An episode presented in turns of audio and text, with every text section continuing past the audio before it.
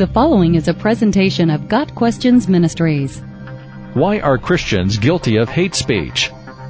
A working definition of hate speech is speech that is intended to insult, intimidate, or cause prejudice against a person or people based on their race, gender, age, sexual orientation, political affiliation, occupation, disability, or physical appearance. If that is the accepted definition, a Christian should never participate in hate speech.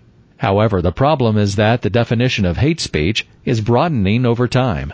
Proclaiming that a certain belief is wrong, or that a certain activity is sinful based on biblical principles, is increasingly being included in the definition of hate speech.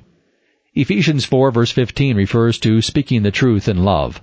1 Peter 3 verse 15 instructs Christians to defend their faith, but to do so with gentleness and respect. Colossians 4 verse 6 proclaims, Let your conversation be always full of grace, seasoned with salt. Sadly, some Christians fail to follow these biblical instructions. Some Christians, or at least people who claim to be Christians, speak the truth, but speak it in such a way that it is hateful. One prominent example would be the Westboro Baptist Church and its God hates fags slogan. Westboro Baptist Church is correct in declaring the Bible's teaching that homosexuality is sinful, but they are declaring this truth in such a way that it is intended to be incendiary, offensive, and hurtful. Needless to say, the Bible does not support such methods. It is likely that in the near future, governments will begin declaring more speech as hate speech, thereby making it illegal. In some parts of the world, it is illegal to say that homosexuality is a sin. In some countries, it is illegal to declare one religion right and other religions wrong. This steady broadening of what qualifies as hate speech could eventually lead to any effort to evangelize being declared hate speech, since it would be hateful to tell a person that what he or she currently believes is incorrect. What the perpetrators of this expanded hate speech definition fail to realize, or fail to admit, is that to tell someone the truth is an act of love, not hate. Is it hateful for a teacher to tell a student that his or her answer is wrong?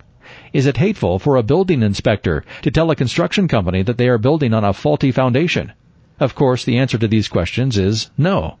However, that is precisely the illogic that is being applied to current hate speech legislation.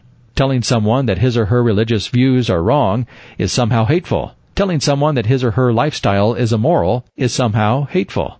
The logic is not in any sense consistent with how truth is determined in other areas of society.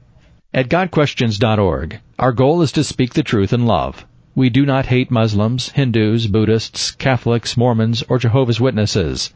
Rather, we simply believe that these groups are making some serious theological and biblical errors.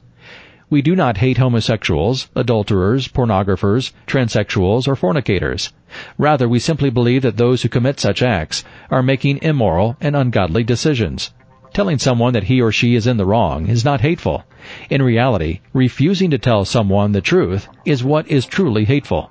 Declaring the speaking of truth presented respectfully to be hate speech is in fact the ultimate demonstration of hate. Got Questions Ministry seeks to glorify the Lord Jesus Christ by providing biblical answers to today's questions. Online at GotQuestions.org.